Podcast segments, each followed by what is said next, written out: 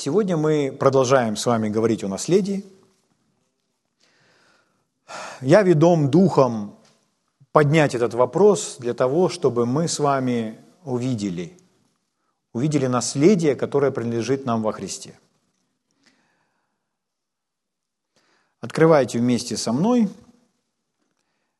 послание к Ефесянам, первая глава.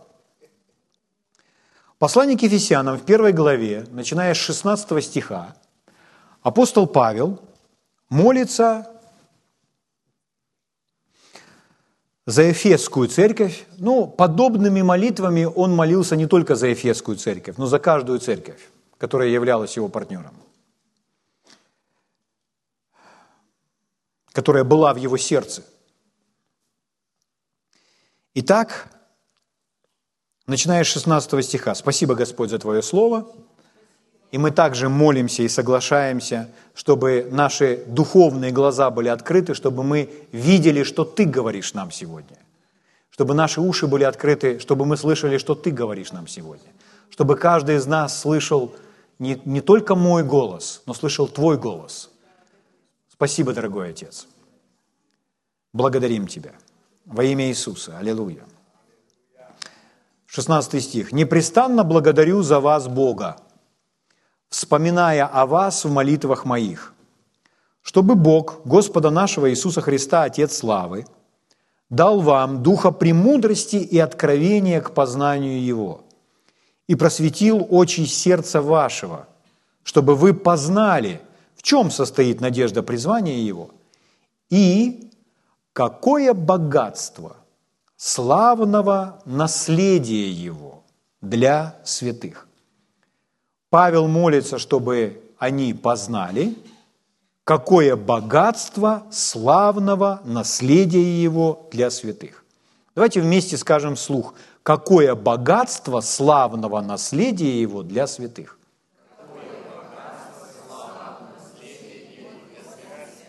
Слава Богу.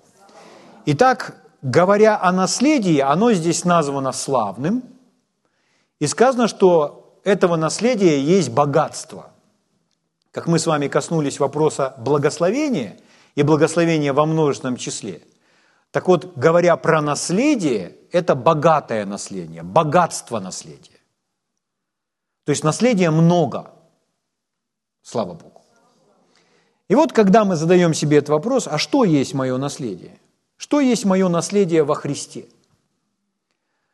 То у нас должна быть ясность, и мы должны найти какие-то места Писания для себя. И у нас должен быть правильный образ того, что значит это наследие, предоставленное мне Богом или данное мне Богом. Господь очень бережно относится к наследию. Мы можем подумать, что наследие – это термин, который сегодня ну, э, присутствует в юриспруденции или у нас есть права на то или иное наследие, что это то, что было рождено или создано позже. Но в Библии много говорится о наследстве. Когда Бог говорил с Авраамом, или вначале Авраам говорил с Богом, то давайте прочитаю вам это. Это у нас будет книга «Бытие», 15 глава. Бытие, 15 глава. Я начну вам с третьего стиха. «Сказал Авраам, Сказал Авраам, это Авраам молится, это он с Богом разговаривает. Вот ты не дал мне потомства, то есть у меня нет детей. И вот домочадец мой, наследник мой. То есть, когда я закончу жизнь на этой земле, то все свое имущество и все, чем я владею, я передам своему домочадцу. Это называется наследство. Это называется, что э, он является наследником всего наследия. Аминь? Хорошо. И было слово Господа к нему, четвертый стих, да? И было слово Господа к нему, и сказано, не будет он твоим наследником, но тот, кто произойдет и чресел твоих, будет твоим наследником. То есть Бог очень уважительно относится к наследству или к передаче. И поэтому, когда Он говорил с израильским народом, то он пообещал им землю. И он сказал, что земля, ну, вначале Аврааму, потому что он пообещал эту землю, что эта земля является их наследием, которое он обещал еще Аврааму. Земля. Слава Богу. Давайте посмотрим на это. 28 глава, книга Бытия, 28 глава.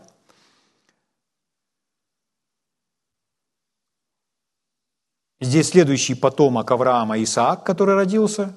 И смотрите, первый стих, 28.1. «Призвал Исаак Иакова и благословил его, и заповедал ему и сказал». Я перепрыгну сразу на четвертый стих. Смотрите, что говорит Исаак, благословляя Иакова. «Да даст тебе благословение Авраама, тебе и потомству твоему с тобою, чтобы тебе наследовать землю странствования твоего, которую Бог дал Аврааму». Смотрите, как интересно. Бог дал Аврааму землю, но Авраам не жил в ней, он жил в ней как странник, как в шатрах жил. Но эта земля принадлежит Аврааму, это его, это его имущество. И эта земля, так как Бог дал это Аврааму, то эта земля по наследству передается потомкам. И это не просто в глазах людей, что Авраама был какой-то документ. Это в глазах Бога так. Представляете? До 48 года государство Израиль не существовало. 1948 года. Просто не существовало. Нет. И потом они отстояли свое государство, и оно опять начало быть. То есть все страны признали, что вот появилось опять государство Израиль на карте. И сегодня на карте есть государство Израиль. И сегодня оно не охватывает всю ту территорию, которую Бог пообещал Аврааму. И пророки сегодняшних дней говорят, что в последнее время все равно это слово исполнится. Поэтому некоторые страны, которые находятся рядом на той территории, Библия рассказывает, они просто будут истреблены. И они сегодня являются самыми яркими противниками для Израиля. Но поймите, Слово Божье, оно не пройдет, оно не исчезнет. Это все равно исполнится. Это немного другая тема, но это связано с наследием. Так вот, это наследство Авраама, это земля, которую Бог пообещал Аврааму. И в то время не носил ни Исаак, ни Иаков, никакой потомок не носил, вот у меня есть бумага, данная Богом. Нет, это было только слово, сказанное Богом. Поэтому слово, сказанного Богом, достаточно, чтобы осознавать, что есть мое наследие. И смотрите, как интересно. Это включает в землю. Это включает землю. Человек сегодня может думать, я куплю землю, я куплю землю, и мне напишут бумагу, и у меня будет бумага, которая говорит о том, что я имею стопроцентное право обладать этой землей. Но это только документ для, для, для этой территории. И если кто-то решит у вас отжать эту землю, и вы не будете защищены Богом, то у вас эту землю отожмут. Не поможет ни документ, ничто не поможет. Вы хорошо знаете это в этой стране. Но если есть слово от Господа, то есть, да, документ на право собственности, на право владения землей, домом, квартирой, но совсем другое, друзья мои, когда Бог дал вам это. Как Аврааму, я даю тебе эту землю. Я даю тебе этот дом. Я даю тебе эту квартиру. Или я даю тебе машину. Или еще что-то даю тебе. Бог дал. Аминь. Я не говорю о том, что никакие документы не нужны. Документы – это следствие. Но основание того, что это дано Богом. Поэтому они живут на этой земле, потому что она дана им Богом. Бог так распорядился, Бог так определил. Слава Богу. Аллилуйя. В книге «Исход» в 6 главе, в 8 стихе, когда они переходили Иордан и никогда не пошли овладевать своей землей, то перед этим Моисей им проповедует, вдохновляя их на то, что они идут сейчас брать свою землю. Исход 6.8. И вот смотрите, Бог говорит через Моисея, «Я введу вас в ту землю, о которой я, подняв руку мою, клялся дать ее Аврааму». О, Бог поклялся, Бог говорит, я подняв руку, клялся, дав ее Аврааму. Что это такое? Это завет, это клятва. Завет – это клятва. И Бог поклялся, я клянусь тебе с собой. В послании к евреям написано, что Бог поклялся собой, потому что никого выше нет. Потому что Он поклялся собой, сказал, я клянусь тебе, что я дам тебе землю. Равносильно тому, когда клянусь собой, это значит, если я нарушу свое слово, да пусть я прекращу свое существование. Вот о чем говорит Бог. Поэтому Его слово не проходит, не исполнившись. Оно исполняет то, что Он пообещал, что Он сказал. Аминь. Поэтому Бог поклялся Аврааму, что даст ему эту землю, подняв руку. Клялся дать ее Аврааму, Исааку и Иакову. И дам вам ее в наследие.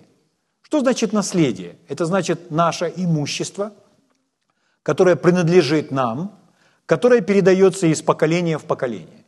Если возьмете просто в Википедии и посмотрите, что такое наследие, то там определение ну, разного, любого наследия. Например, есть то, что называется культурное наследие. Вот, например, страна обладает культурным наследием. Таким образом могут передаваться здания, которые построены, допустим, несколько веков назад.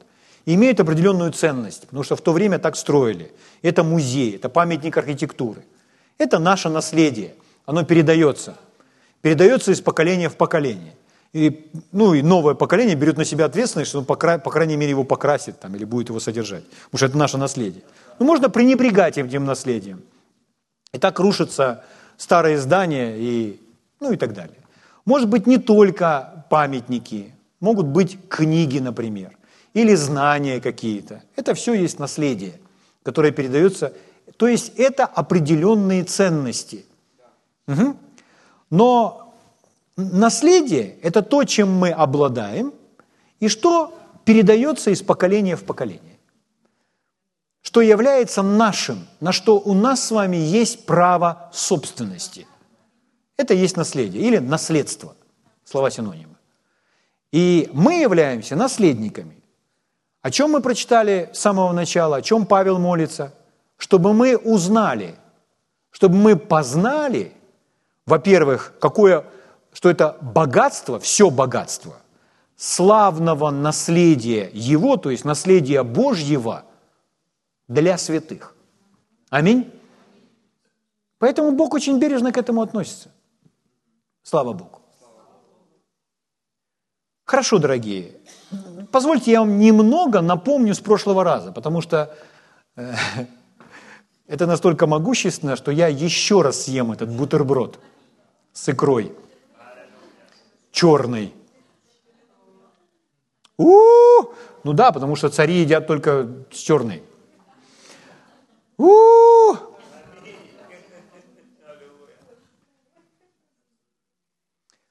Мы читали в послании к Галатам, в послании к Римлянам, что мы с вами дети. И что мы не приняли духа рабства, мы приняли духа усыновления, которым называем Ава Отче.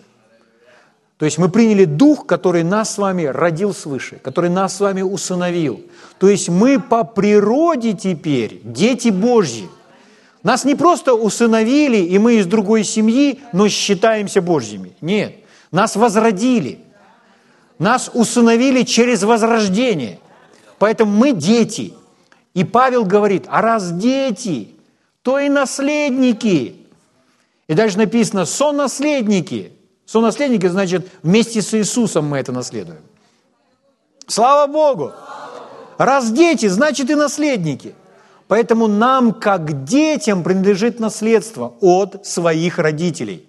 А кто стал нашим родителем теперь? Бог, Создатель Вселенной, Великий Творец, мой Отец. Поверните своему соседу и скажите, Великий Творец и Создатель мой Отец. Скажите еще раз своему соседу прямо ему в глаза, он мне оставил наследство – И скажите еще раз, глядя ему в глаза, царь царей оставил мне наследство.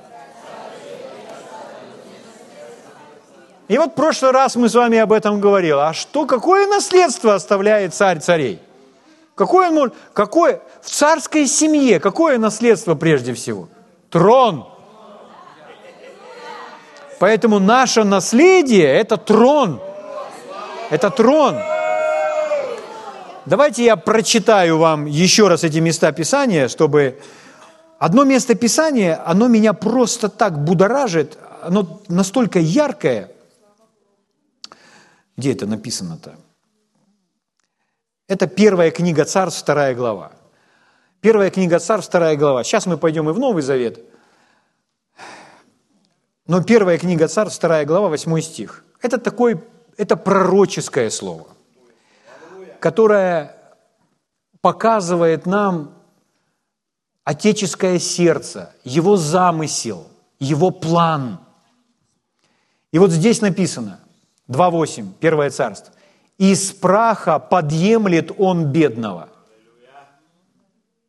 Из праха подъемлет он бедного. Помните, как Иисус говорил, «Дух Господень на мне, Он помазал меня благовествовать нищим и послал меня исцелять сокрушенных сердцем, проповедовать пленным освобождение, слепым прозрение, отпустить измученных за свободу». Это тот же самый Дух.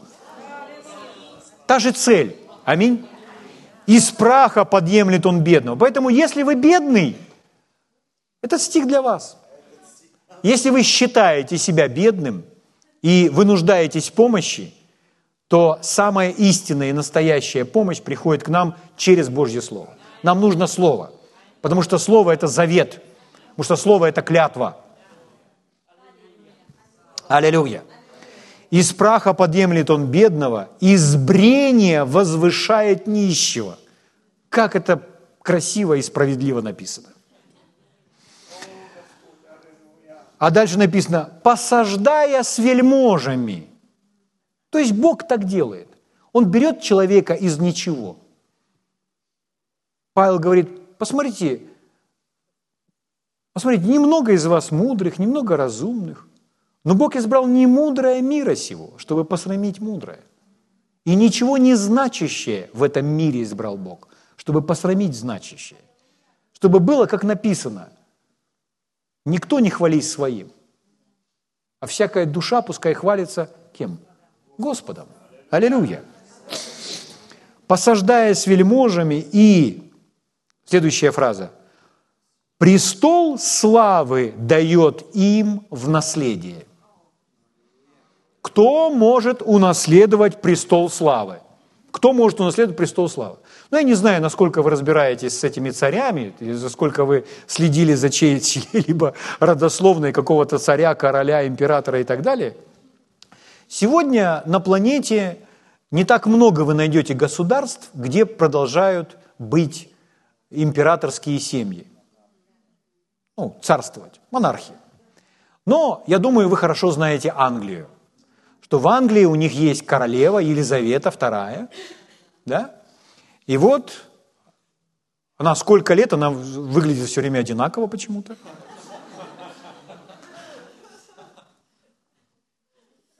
То есть она следит за собой, царская семья. В музее мадам Тюсо есть ее персона, ну, в смысле, фигура. Не были в музее мадам Тюсо? Ну, вы побываете, во многих странах мира есть. Мы были с Олей в одном городе. Скажу вам, это удивительное переживание, когда вы ходите среди разных людей – которые жили, которые ныне живут, и фотографируйтесь с ними. Там есть фигура Елизаветы II, то есть она как живая. Но у нее, если Елизавета II, вы можете открыть Википедию и посмотреть всю их родословную и увидеть, кто наследник трона. И вот у нее там есть принц, который является наследником трона – и я, э, я не, не, не, не, не запомнил настолько, то есть если принц этот, там Чарльз не вступает э, в наследие, то кто имеет право за ним, но там все прописано. То есть и если вы не из этого рода, то вы не вступаете. То есть вам нужно родиться в этом роду. То есть вы тогда не наследник трона. То есть чтобы унаследовать трон, нужно быть прямым ребенком, прямым наследием, наследником. Вот скажите, э, кто из нас более прямой наследник больше, чем кто-либо другой? Кто из нас? Не, не, не поняли моего вопроса? Не поняли. Кто из вас более родной сын, чем я? Или дочь? Ну, вот говорят, вот, ну, наш пастырь, он более родной сын к Богу, а я вроде как уже как внук. То есть мы можем так говорить о семье Божьей, Христовой. Я говорю про близость к Богу. То есть мы все одинаково Его дети, сыновья и дочери. Вот это я имею в виду. Извините меня за мое косноязычие. Но я это имел в виду. Вот. Но, то есть мы все понимаем, что мы настолько же близки. Аминь? То есть если у кого-то закралась такая мысль, ну, он там, он же проповедует. Наверное, он все равно ближе. Ну, Бог это не так, на это не так смотрит. Потому что один призван проповедовать, другой, другой призван проповедовать, делать что-то другое. И мы все являемся его детьми. Сыновьями и дочерьми. И Петр говорит, что мы царственное священство. Поэтому, когда мы читаем то, что здесь написано, это Ветхий Завет, но это тот же самый Бог, и это тот, тот же его замысел, его план.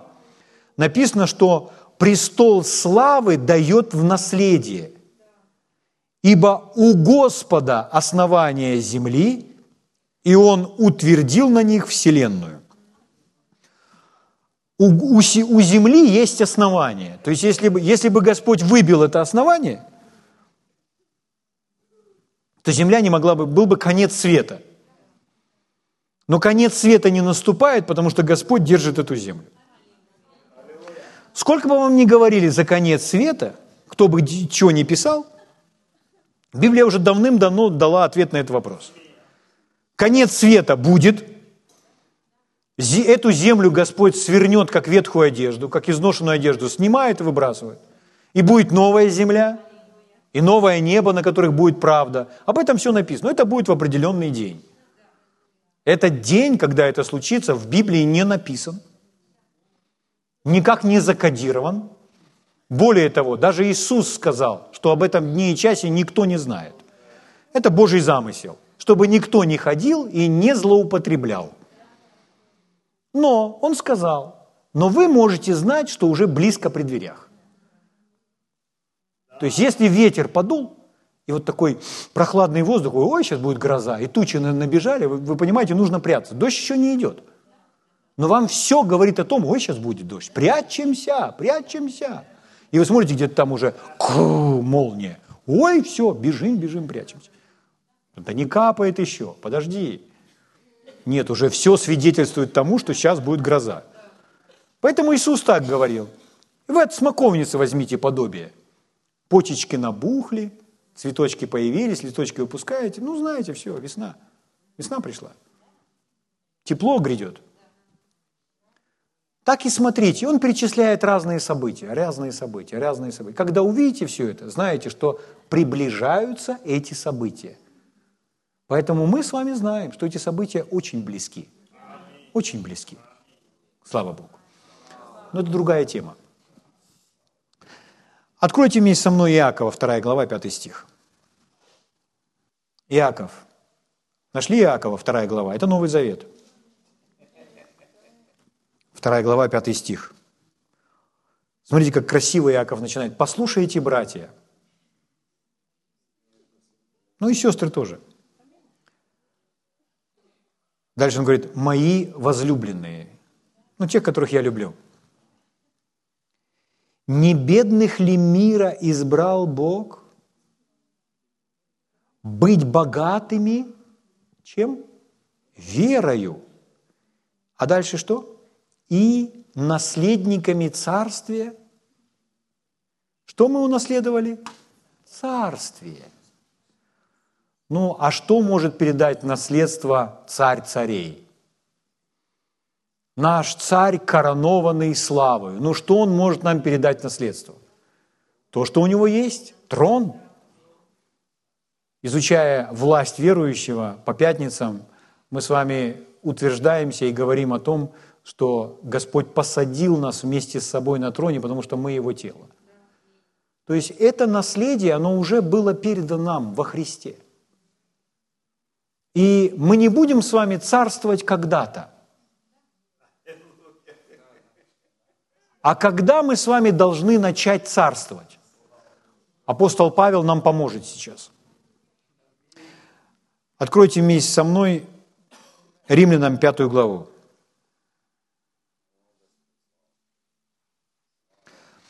Римлянам 5 глава, в 17 стихе написано, «Если преступлением одного смерть царствовала посредством одного». Кто царствовал? Смерть. Из-за того, что Адам согрешил, смерть начала царствовать.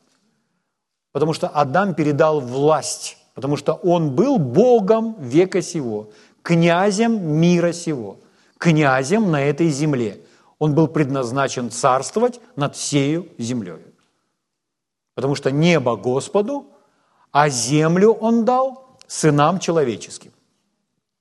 Поэтому, когда Бог заключил завет с Авраамом, то мы с вами читали в прошлый раз, Римлянам 4.13, «Ибо не законом даровано Аврааму или семени его обетования». Какое обетование? «Быть наследником мира». быть наследником мира. И если вы посмотрите слово «мир», которое используется там в оригинале, греческое слово, у нас сегодня у всех есть такая привилегия, преимущество. Мы прямо в телефоне можем, ну, есть специальная программа, Библия, и вы пальчиком по этому слову два раза клик-клик, и вам выскакивает справочник Стронга и показывает, что означает это слово. То если вы так сделаете, то вы обнаружите, то, что это слово «мир» означает «мир» в смысле «вселенная». А знаете, как оно звучит по-гречески? Космос. То есть это слово «космос», которое переводится как «космос», которое переводится так же, как и «мир» и «вселенная».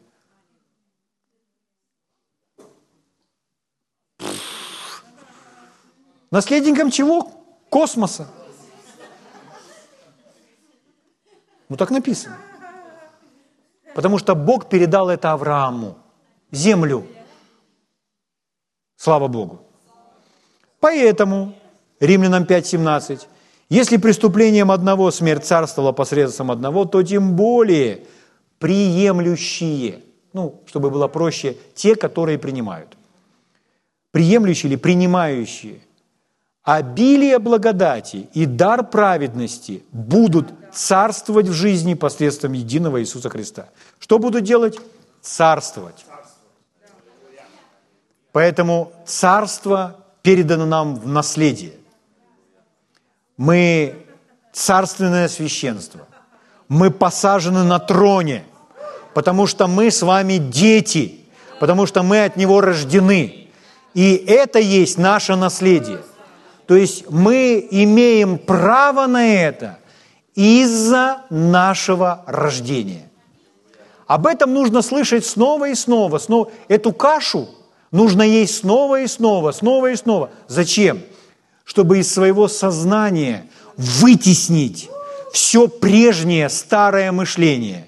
Мышление, что мы бедные, что мы оставленные, что мы не можем, что мы слабы, что у нас нет ресурсов, что у нас нет инструментов, что у нас нет власти. Все это должно быть вытеснено.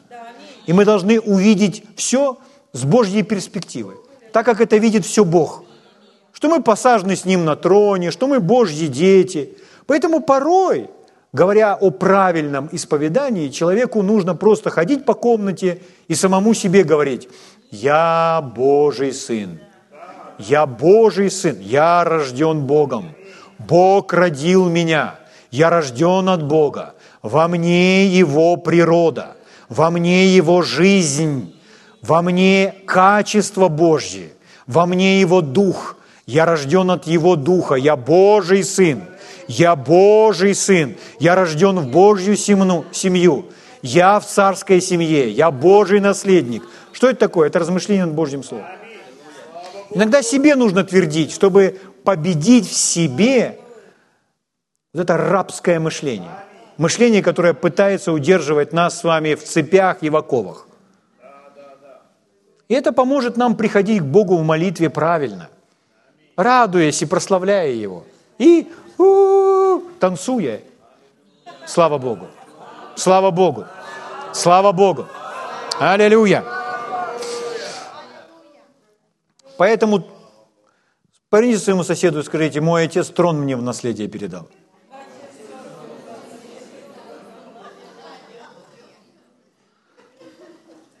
А если некоторым людям скажете, они будут скорую вызывать, это понятно. Но это истина. Но это истина. Мы на троне. Во Христе Иисусе.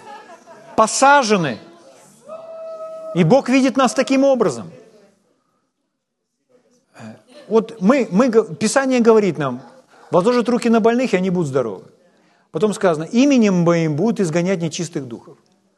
Как может человек изгонять нечистых духов, если он не знает, что он в царской семье?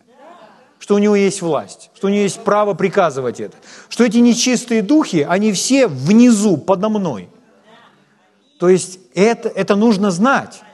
Может, человек думает, а что это я имею право изгонять нечистых духов?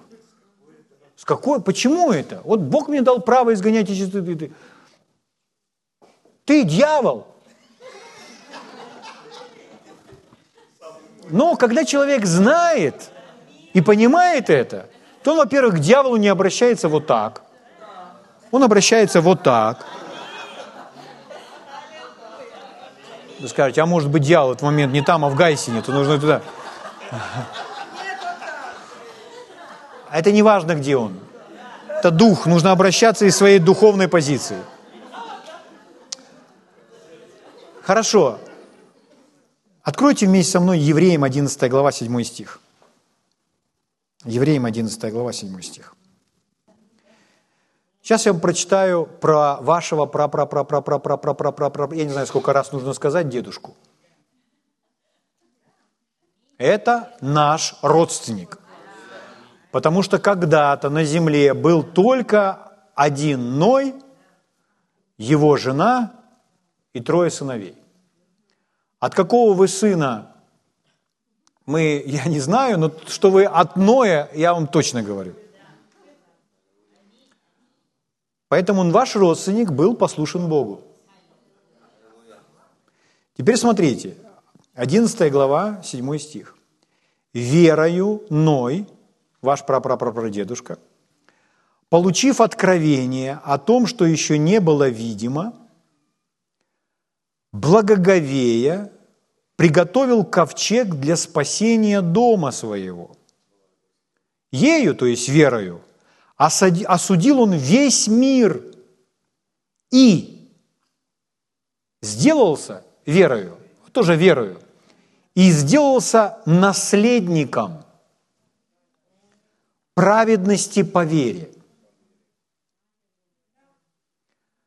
часть вашего наследства, это не все ваше наследство, оно богатое, оно включает в себя много. Но часть нашего наследства во Христе – это праведность. То есть праведность была дана нам из-за нашего рождения свыше. Из-за того, что мы стали сыновьями и дочерьми, мы получили праведность. Здесь написано, говорится о праведности по вере. Ну, мы верой и стали сыновьями и дочерьми. И вот праведность, а теперь давайте вернемся в Римлянам 5.17. Римлянам 5.17. Если преступлением одного смерть царствовала посредством одного, то тем более приемлющие или принимающие обилие благодати. И что следующее написано? Дар праведности будут царствовать. То есть, чтобы царствовать, чтобы овладеть наследием, то необходимо принять, здесь написано, и обилие благодати, и дар праведности. То есть, если мы не знаем об этой части нашего наследия, то нам сложно вступить во все наше наследие. Поэтому дар праведности, здесь написано, его нужно принять. Вы скажете, а как принять дар праведности, если это мое наследство? Ну, так как та женщина, которая не знала, что у нее написано на стене, но когда она узнала, она пошла и получила свое наследство. Как израильский народ, он пошел и овладел землей. То есть об этом нужно знать, и это нужно просто принять. Просто принять как факт о себе. Аминь. Дар праведности. Можно давать много определений праведности, и, наверное, многие из вас знают многие разные определения праведности. Но я хочу вам немножко всем сегодня в этой аудитории, знающим и не знающим, кое-что упростить, чтобы для вас было предельно просто. Всякий раз, когда мы говорим о чем-то, что мы принимаем от Бога, особенно когда речь идет о принятии чего-то духовного, то есть когда речь идет о материальном таком благословении, как ты благословен в поле, когда у вас в поле все получается, это заметно. Вот. Но когда речь идет о принятии чего-то духовного – например, принятие мира. Но мир, он ощутим. Правда? Если же говорить о праведности, праведность, мы говорим, что это положение перед Богом. Так и есть, это положение перед Богом. Но я добавлю вам еще одно слово. Это ваше состояние. Потому что положение вводит вас в определенное состояние или переживание. И чтобы понять, что вы приняли дар праведности и ходите в праведности, вы можете проанализировать свое состояние. Так вот, я вам хочу дать, наверное, наилучшее определение того, которое опишет вам состояние праведности. Это когда вы находитесь в Божьем присутствии, это когда вы приходите к Богу в молитве или просто стоите пред лицом Его, или идете по городу и размышляете о Боге – и вы находитесь пред Богом без какого-либо чувства вины, осуждения, осознания какой-либо неполноценности перед Ним. Вот когда всякая неполноценность, осуждение, чувство вины полностью изгнано в вашей жизни, это и есть состояние праведности этот человек принял дар праведности. Потому что это связано с оправданием. Слава Богу. Слава Богу. Слава Богу. И на эту тему я хочу с вами поделиться больше, потому что это часть нашего наследия. Но это, скажем так, это анонс. Мы продолжим следующее воскресенье. Хорошо? Давайте встанем на наши ноги.